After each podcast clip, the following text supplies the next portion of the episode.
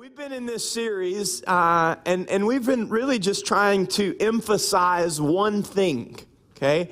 And, and that emphasis is that we still believe in the same God. I'll try it over here, I guess. It, I, I got this past week, this past week, people tagged me in things that I say, and so I'm going to try to use all of them this morning we still believe in the same God. If you still believe in the same God, go ahead and say, Let it be, amen. Yes, I do. That's me. That it needs to be you, whatever. Say something.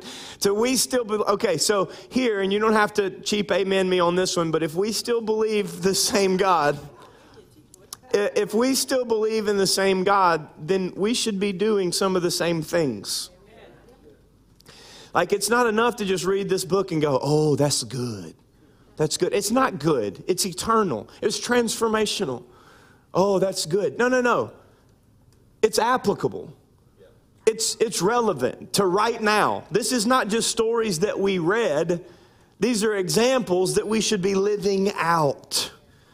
So, I want to preach a message today. I told you I read this passage in the Acts study.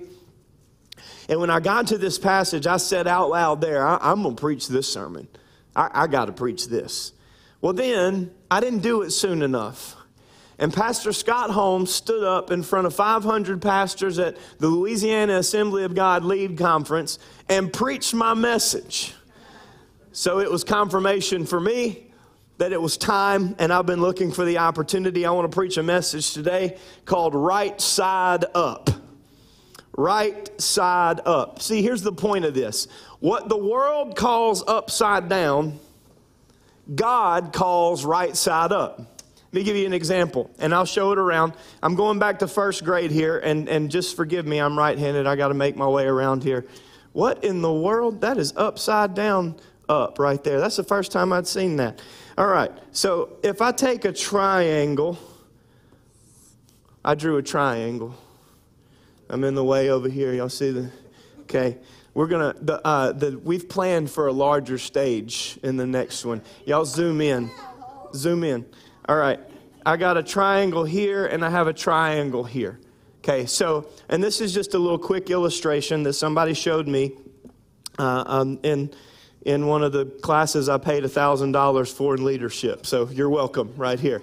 $1000 this cost me $1000 it's free for you today minus the tithes and offerings at the anyway so so this is we're going to call this the world. This is the way the world looks at this, okay? The world says you start from the bottom and you work your way up. Right? We call that secular salvation. You got to watch out for that because it sounds good. You start at the bottom of the barrel. I had nothing. I was raised on the streets, and now I'm a multimillionaire. Well, praise God. Give it to the church. All right. Um, and as you work your way up in this in this, what the world perceives to be the right way, as you grow in responsibility, you also expand here in rights. This is what the world thinks. Secular society, this is not a, this is not a sinful mentality, it's just the way that it is, right? The higher up you go, the, the more rights you receive. So, like if you're a senator, you can just delete emails so, it's too soon, too soon. If you're the president, you evade taxes. It doesn't matter. See, I don't leave people out. Like, I'm not picking sides here. It's the higher up you go. If you're on the Supreme Court, I mean, you get away with a lot of stuff, right? The, because the higher that you rise, the CEO has more rights. It's just the way that the world works than the new employee. Okay? This is the way the world works. When you step up the ladder, you receive more rights. The kingdom is on the other side. Just imagine that I wrote king a K right there and not an R, and I'm going to do this three more times today. In the kingdom, as you rise up on the kingdom ladder, you actually begin to lay your rights down. So the higher that you go in the kingdom, see, if you're just a part of the community, then I don't hold you accountable to anything. And if you come in out of the community and all of a sudden you become part of the crowd that attends once or twice every three months, but this is still your church home and we're glad to have you.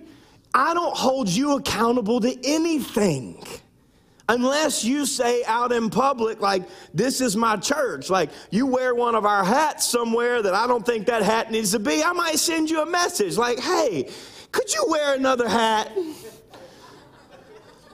You pass me flipping somebody off with a New Hope sticker on the back of your truck and be like, hey, Facebook friend, I don't know where you got that sticker. But could you take it off and put somebody else's sticker on your truck? You know, like I might just a little bit of accountability. Then all of a sudden, if you become a member or a part of this congregation, I'm I might reach out a little bit more. Maybe, maybe your small group leader or your, or, or, or, your freedom group leader or one of our staff pastors holds you to a little bit, and then all of a sudden you become a small group leader or, or a prayer team leader. And we're saying at this point, because you're up in front of people or you're a student leader that prays with students on Wednesday nights, now we're saying, look, I don't care if you think drinking's a sin or not, you're not doing it. Not because I think you're going to hell if you have a sip but because I know people that are because they can't just have a sip. And your moderation is their justification. I need to write that down for the next service. So it's not that I'm mad at you or that I think this is evil or, or this is not evil or that I think it's okay that other people sin differently than you. It's that you took a step up in the kingdom. And so now you have to lay rights down. And the further that you go with Jesus, the more rights he will ask you to lay down. The more responsibility that you receive in the body of Christ. Like, I can't do nothing. Nowhere. I can't even get frustrated that I'm thirsty at a restaurant. I thought he was a pastor. I am a pastor. I'm a thirsty pastor. Listen, even the world recognizes this principle. They know that Jesus said, if you want to find your life according to the kingdom, then you got to lose it. They know, the world knows that Jesus said, if you claim you're a Christian, then it should be less of you and more of Him. They know that Jesus Christ laid down his title as the Son of God, picked up a towel, and washed the feet of his dirty disciples. And then the disciples started asking him, Who's the greatest among these? Well, I don't know if you knew this, but I've been credentialed. I've been a part of this church. I don't know if you know how much you, I gave last year. I don't care. Because the Bible says that the greatest of all will be the servant of all. And what is upside down to the world is right side up to the king. Number one, and I'm doing this a little bit right now, you saw in verse 3 that they spent time explaining. I believe that we need to explain the Word of God. We need to explain why we live the way that we live. We can't just assume that people are going to do what we expect of them if we don't take the time to explain why we believe they should do it. I talk to our team all the time about having meetings with others like I have meetings with them, about having conversations ahead of the curve, confessing forward, get ahead of the devil Make sure that everybody understands clearly what we expect of them because you cannot hold people to expectations that you have not communicated. I think every married person in the room right there should stop staring at me and start writing some stuff down because I just helped y'all, whether you know it or not. If you have not explained and communicated, then you cannot hold people to an expectation of something that you have not let them know you hold. We need to explain this word, dianoigo. It means to open up completely. To open completely. This is the same word that you would find in Luke chapter 2 in regards to the womb of a woman opening up for the son that is given birth to. This is an explanation of the word for Mary's womb opening up to give birth to the Son of God. It means that we need to explain in order to enlighten. We need to explain in order to impart. I believe it is up to us to remove the veil Paul said it this way You were foolish. And he's not being ugly. He says, You, you were ignorant. Now, it seems ugly because of the context of that word to us or connotation of that word to us. But all he really means is you were uninformed. But now you know. And that's why James says, hey, if you know what to do, oh, help the Bible Belt of South Louisiana, when you know what to do and you still don't do it, why don't you just go read what happened to Saul whenever he decided to take it into his own hands? Paul says, You were this way, but now you're enlightened. Now you know. Like, like God imparted himself into the womb of the Virgin Mary, planted, sowed. It is up to us to help open the eyes, plant, sow, and water so that God can bring the harvest to explain. You never know who you may be talking to that would understand something for the very first time. Luke chapter 24, verse 31. I'm sorry, verse 30. The Bible says, when he was at the table with them, he took the bread, he blessed the bread, he broke the bread, and he gave them the bread. Man, that's quite the process. Just to make sure that they receive the bread the true bread. Watch what happens when he gives them, blesses, breaks, and hands them the bread. Verse 31 says, And their eyes were dianoigo. Their eyes were opened up completely. The same thing that Paul was doing in the synagogue on the Sabbath, everywhere, as was his custom it was his custom to explain why. It was his custom to help people understand. Well, look, that's tough for me. I get it. Cuz cuz sometimes I just need you to I just need you to do what I ask for the love of all things in heaven. Just just do what I say. Hey, side note, parents, grandparents, we actually have uh, a standard in our home our children can ask us why after they do what we ask them to do. They are always welcome to ask us why. Daddy, why? Oh. Daddy, why? because I always want them to come to me and I want to be the safe place that answers their questions correctly. Hear me, because somebody's going to give them an answer someone will explain what they are asking.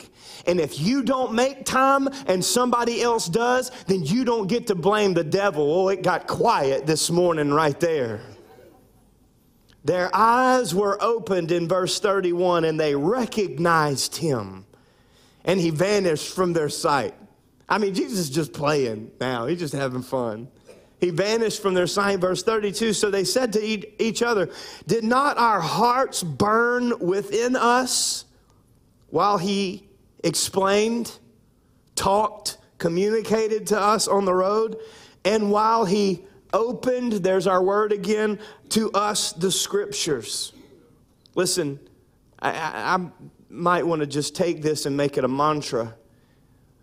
Please don't ever be too busy in fact, you are never too busy to stop and explain why.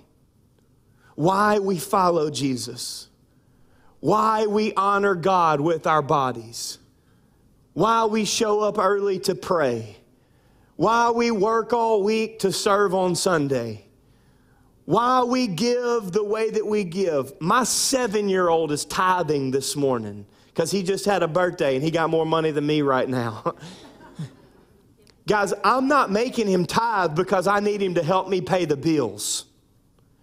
I am teaching him a biblical principle that will redeem the way that he views finances for the rest of his life. And so this morning, he's going to give one of the largest offerings in children's church because he got too many grandparents. Come on, somebody. it's good stuff, it's good for him. But I want to explain why. Because I don't want him to just do it and never really comprehend it. I asked my dad one time, and he and his brother have both they both passed away early. My grandmother passed away in i think 2012 my grandfather's still alive. He's 83 still drives his truck around all over the place and, and pulls his bicycle out of the back and rides it. He's he's awesome. I love my granddaddy. Um, but i asked my dad one time i said man what happened? Where, where was the disconnect because my nana and granddaddy like they were the preeminence of the kingdom of God. Like if you heard the trumpet and you were standing by my nana and granddaddy, grab their feet. Hold on. Cause cause they going. Like you're not getting if you're with nana and granddaddy, you probably you might just be covered right there. I, that's not a scripture, okay? I'm just trying to explain who they were. Love Jesus. Love the church. Love their family. Worked hard every day. Daddy, what was the disconnect? You and Uncle David decided to stray. What happened? And my dad, and I'll remember this for as long as I'm alive, my dad said, especially in regards to parenting, my dad said, You know, I think they just assumed that we would do it too. And I just didn't really understand. I'm telling you, you are never too busy to explain why. Number two, I believe that we need to prove the Word of God. We need to prove. The Bible says in verse 3 explaining and proving, explaining and proving that it was necessary for Christ to suffer and be raised from the dead. I, I believe that it's time that we stop preaching and start proving. Okay, let's ask the question then, since you didn't get that excited because I'm talking a lot. Are we proving what we're preaching? I don't mean from the pulpit like just me. I have to answer that question. I have people to hold me accountable to it. I'm talking about you. Are you proving in your home what you're preaching or what you say you believe every other day? Because it's one thing that we preach to explain but it is another thing that we explain to prove. And I think we need to move. I think we need to shift as God's people from preaching to explain and going into a place where we begin to explain so that we can prove. We can prove what God has done. We can prove what God wants to do. We can prove that this word is still alive and active and sharper than any double edged sword. We can prove that we still serve the same God. It's through our leadership and through our example that I can prove to you that Jesus Christ is still the same yesterday, today, and forever. Pastor Scott Holmes says preaching is telling someone what you believe Preaching is telling someone what you believe. Proving is showing them why you believe it. I want my children and my grandchildren, and should the Lord tarry because He's waiting for us to do our job and lead more people to Him. Come on, somebody. I, I, my great grandchildren to look at my life and view it as proof that God is who He said He is. Jesus can do what He said He could do. And ultimately, this word is the only thing that will never pass away or let them down. We shared statistics last week. Guys, we have an exodus of people leaving the church. Thank God, not significantly this church. But we have an exodus across this land of people rebelling against God and rebelling against the church. Now, in the same breath, we have a lot of people receiving salvation. We have a lot of people coming. We have a lot of people plugging in. We have a lot of people being led to Jesus. Those are on the other end of the spectrum. But I cannot, I cannot look at what is happening well and be satisfied or content with what is not happening. And we have an exodus of people leaving the house of God, departing the faith, and bragging about it across the land. And I believe one of the reasons is we have become satisfied with listening to preachers. Like, that's what we call Christianity. Is that I showed up on Sunday and I listened to my preacher. We have become satisfied with calling a daily devotional listening to Steven Furtick's 20 second tirade on Instagram. We have become satisfied with calling TikTok our latest theology. We have become satisfied with listening to what other people preach in a 45 second reel sharing it on our page, and calling that evangelism. God help me today preach us back into a place where this would become the life and the breath of our existence, that we would stop looking to everything else that the world is looking to to find our fulfillment and security, and we would begin to operate in the principles of God so that we can lead people to Him. It is time that we stop being satisfied with listening to sermons and we start walking in the anointing and the expectation that that God doesn't just want to use my preacher and God doesn't just want to use my leaders, but God wants to use me to prove who He wants to be to the people that He has put in my path. An emotional roller coaster of excess emotionalism is not going to be enough to draw this generation back to the presence of the Father. We need authentic people who have experienced an authentic move because people are confused by the counterfeit, but they are attracted to authenticity. And I believe that God is sending people here because we have an authenticity about our pursuit of God's presence that is attracting people to actually connect with Jesus and not just the things that we say. It's a church full of people who become willing and ready and enable themselves through prayer and study and or just simple obedience. Well, I don't know how to preach the gospel. Do you know how to share your story? I don't know how to lead somebody to Jesus. When's the last time you tried? It's amazing that we will try everything except for biblical things. And we just expect the Holy Spirit to take it over and do everything for us in regards to Scripture. But we know that everything else is up to us. 1 Corinthians chapter 2, Paul said, I have decided to know nothing among you except for Jesus and Him crucified. Verse 4 My speech and my message were not, not with plausible words of wisdom that's funny because it's even hard to say. But my speech and my message were with demonstrations of the Spirit and of power. Not with wise words, because we have become so impressed with charisma that we will let character fail in order to let charisma flow. Not with wise words, but with demonstrations of the Spirit and the Spirit's power. In other words, Paul is saying, I didn't just tell you to listen to my words. Somebody, you got to get this. Don't just listen to my words, look at my life. If you want to know what to do, then just do what I do as he tells me to. That's what Paul is saying. That's not me. I ain't there. I'm, I'm striving.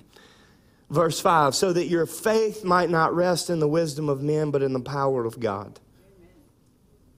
Oh, let me come down off the mountain for a second and communicate one on one. See, the power of God is not just signs and wonders.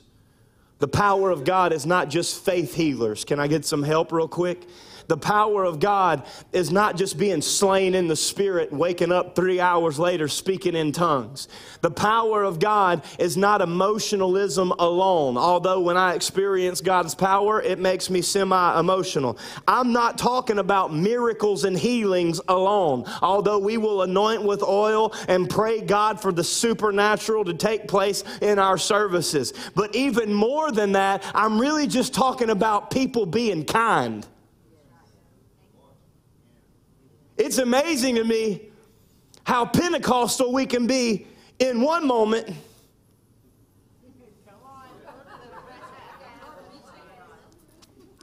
It's amazing how excited we can become in a worship center. But before we get out the parking lot, how messed up we can be in private. How we can lie to everybody, including ourselves, because we're not willing to share our secrets. See, I'm just talking about having character and integrity, because I've seen Pentecost, I've seen emotionalism, and then I've seen authenticity. And I'm telling you, if we claim that we have the answer that the world is looking for. And when they look at us who say we have the answer and it does not spread out and affect every other area of our lives, then they will go, That's counterfeit. I'm confused by that. I'm going to go over here to this because at least these people believe what they say and show it with the way they behave. We've got to prove. Number three. I think I might have just done this. Disturb. Hear me. I believe that God called me here these six years ago in August because we're supposed to disturb the former direction of this area. I don't mean this city, I don't mean the officials of this city. I don't mean the schools, and I don't mean the people in leadership. I believe that we're supposed to shake up the ground of what people thought was a sturdy foundation, but they figured out in 2020 was sinking sand. I believe that God has called this church to, to begin to stir in the lives of people in this area and disturb their satisfaction with their current direction. The Bible says that when Paul and Silas went in and they began explaining and proving that it was necessary that Jesus Christ could suffer and he would be raised from the dead, saying, This Jesus, whom I proclaim to you, is not subject to cancer, is not subject to COVID, is not subject to the economy, is not Republican, It's not Democrat. I can't get no help this morning. He's not red, he's not blue, he's not black, he's not white. This Jesus, whom I proclaim to you, is willing to lay down his life so that many more could be lifted up. And I'm proclaiming that he is the Christ, the Son of the living God.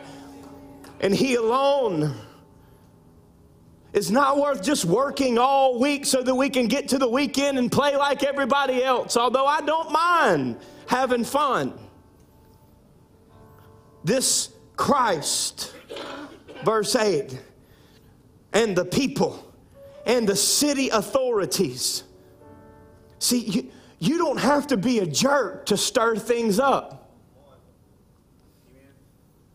The gospel is offensive in general. It offends everything about us.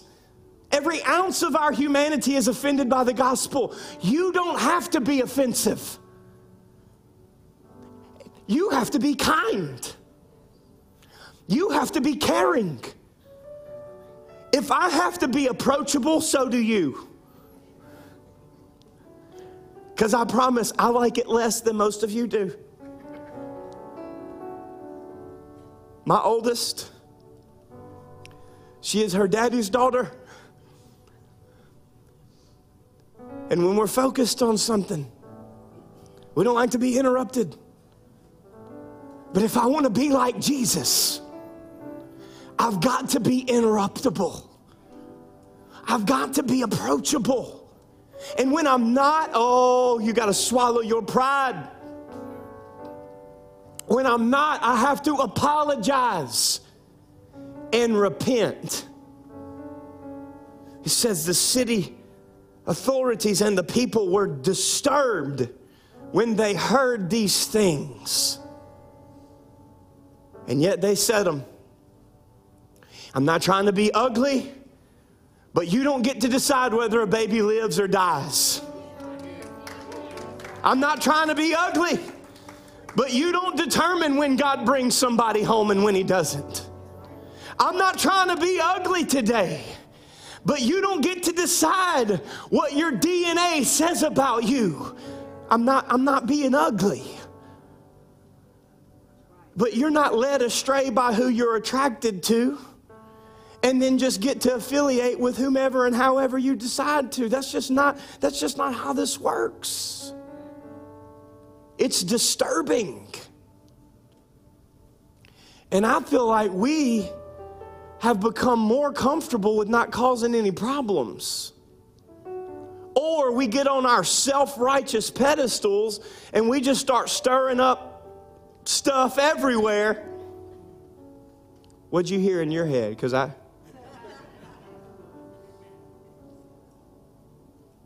I'm not talking about creating an us versus them mentality.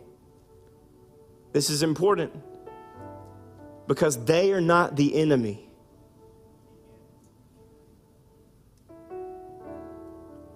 I just thought of about four names that I wanted to say out loud.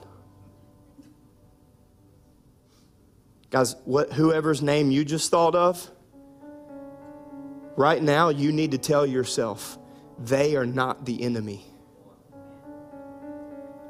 The enemy is the enemy. The enemy has sown political division. The enemy has sown racial division. The enemy has sown disease division. The enemy has sown mask division. The enemy has sown economic division. Stop succumbing to the devil's division. I proclaim to you Christ and Him crucified. That the power of God would be evident in my relationships with people who are not like me. Oh, I can't get enough help to move on right now. And the people and the city authorities were disturbed. Guys, people are not your enemy. And they're not a means to an end. You need to write this down, it's not in your notes. People are my purpose. I look around, it gets me every time. I look around and, and I see the stories. This is how God's made me a pastor. I'm telling you, my bride is naturally gifted as a pastor. I'm more like storm the castle, apostolic, evangelist, like let's take out every devil, and, and if you don't get it, then you just get left behind. That's it. My wife's like, whoa.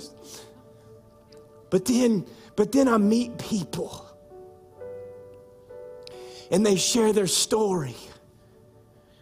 And then I look at their lives and I and I know, I look and I go, the only way that that is happening is because God made it happen. People are not a means to an end. People are not the resource to help us build buildings. People are not the answer to, to fill all our teams on Sundays. Those are just byproducts. People are our purpose. If you are a follower of Jesus, people are your purpose. They're not in the way, they're in your path. Come on, somebody. God put them there that day because He wanted you to be the answer to their questions. He wanted you to be the solution to their problems. He wanted you to be the revelation of their prayer. In 1890, a man by the name of Charles Parham heard the voice of the Lord to begin a Bible college. 30 years after the Civil War, the nation is still in turmoil. Charles Parham starts a Bible college. The Bible college becomes known as Stone Folly. It's actually the place that he rented. It was this immaculate home that is referred to as Stone's Folly because the individual who began building it did not have the finances to finish it. So the world made fun of him and called it Stone's Folly. Charles Parham went on a trip and he told his Bible college students to study the book of Acts and the acts of the Holy Spirit and the baptism of the Holy Spirit. And when he got back, they would discuss it. He comes back after a, a, a, quite a period of time and he finds all of his Bible college students, students in Stone's Folly praying, reading, studying, praying, reading, studying. And he asked, Hey, what's going on? And his students said, Well, we read in Acts chapter 1 and 2 that 120 people were in the upper room and they all had one mind and they all were in one accord. Not a Honda. That's I've heard that dad pastor joke every time. I was like, I finally said it. They, they all finally said. There they were. And Charles was like, okay, well, what are we doing? And then this little lady, this little elderly lady, Agnes Ozman. Oh, I praise God for the senior saints. See, she probably thought like, like a month ago that her time was almost over. And here we are, hundreds of years later, telling her story. This little old lady, she comes up to Charles Parham. She says, I want you to lay hands on me. I want to receive the baptism of the Holy Spirit. The problem was Charles Parham didn't know what he believed about the baptism of the Holy Spirit because he told them to study, but he hadn't been studying. He went on a trip. And he came back and she's like, I want you to lay hands on me. And he's like, okay. he lays hands on her. And the story is that nothing happened for him. But this little lady's eyes glazed over and she just began to smile. And within a few seconds, she began to speak in what sounded like Mandarin Chinese. And she went over and started writing Mandarin Chinese on a piece of paper, and you can find that piece of paper in a museum of Topeka, Kansas to this day. A lady that worked with Charles Parham, served, cleaned up after everybody in Stone's Folly, likely, had a friend named William Seymour, one eyed black man. Isn't it funny? That God would take a one eyed black man just about 20 years removed from the Civil War and say, This is how I'm going to start a movement. You're going to get over yourself because I've got a new thing that I want to do. And William Seymour receives the baptism of the Holy Spirit. He travels out to California. He preaches in a Nazarene church. He preached that morning on what God laid on his heart the baptism of the Holy Spirit. They were, supposed to preach again that Sunday night. He came to the doors of the church. The doors were locked and there were chains on the front door. He had traveled all the way out there. He didn't know what he was going to do. He found a home. He began to preach in the home. Before too long, people were lining the streets to get into the house because of the way that God was revealing himself and the way that people were receiving what God was revealing.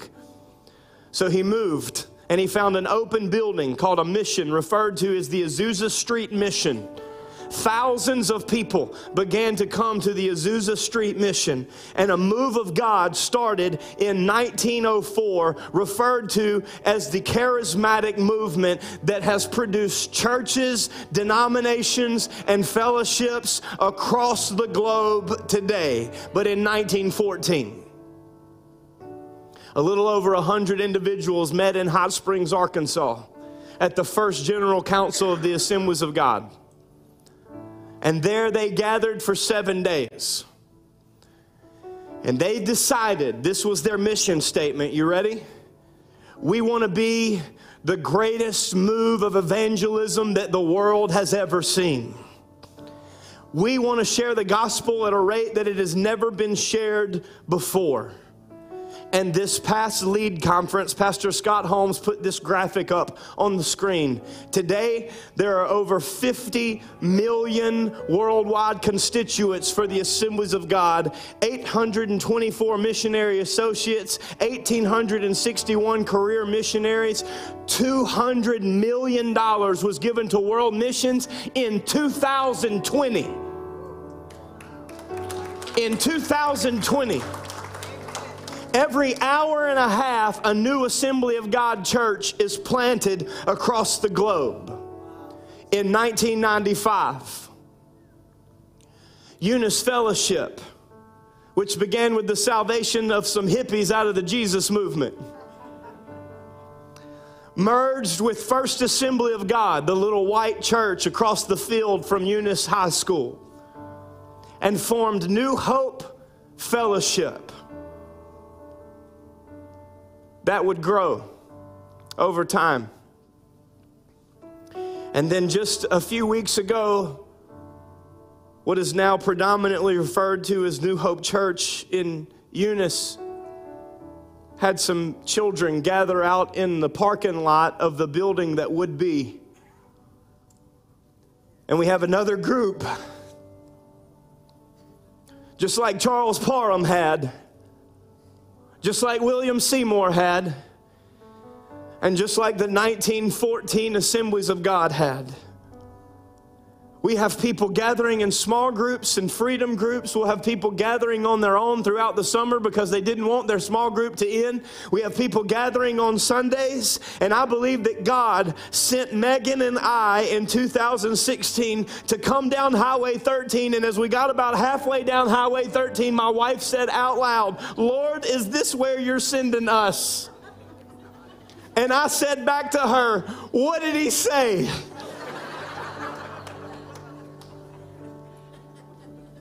And a 32 year old took a church of 120 Cajuns who had been faithful to the call of God and prayed for a revival to break out across this community. And God is moving and answering the prayers of those people day by day. And all I do is stand back in awe of what God can do with just one more man, with just one more woman who are willing to be obedient to the call. This is not a celebration of Chris and Megan. This is a celebration that if God could do it with Paul and Silas, and if God could do it with Jason and and if he could turn the Roman Empire upside down with some committed Christians, and he could take Charles Parham and tell him to open a Bible school, and it would break out into a charismatic movement that today millions of people around the world are gathering in the name of Jesus, continuing and expecting a move of God that the world is yet to see. If he could take William Seymour, a one eyed black man, and spread revival across Los Angeles that would catch fire and go across the United States and it would lead to a group of babies out in a field, I still believe that God can use those babies to turn this community right side up. And if God can use all of that, then He can use you.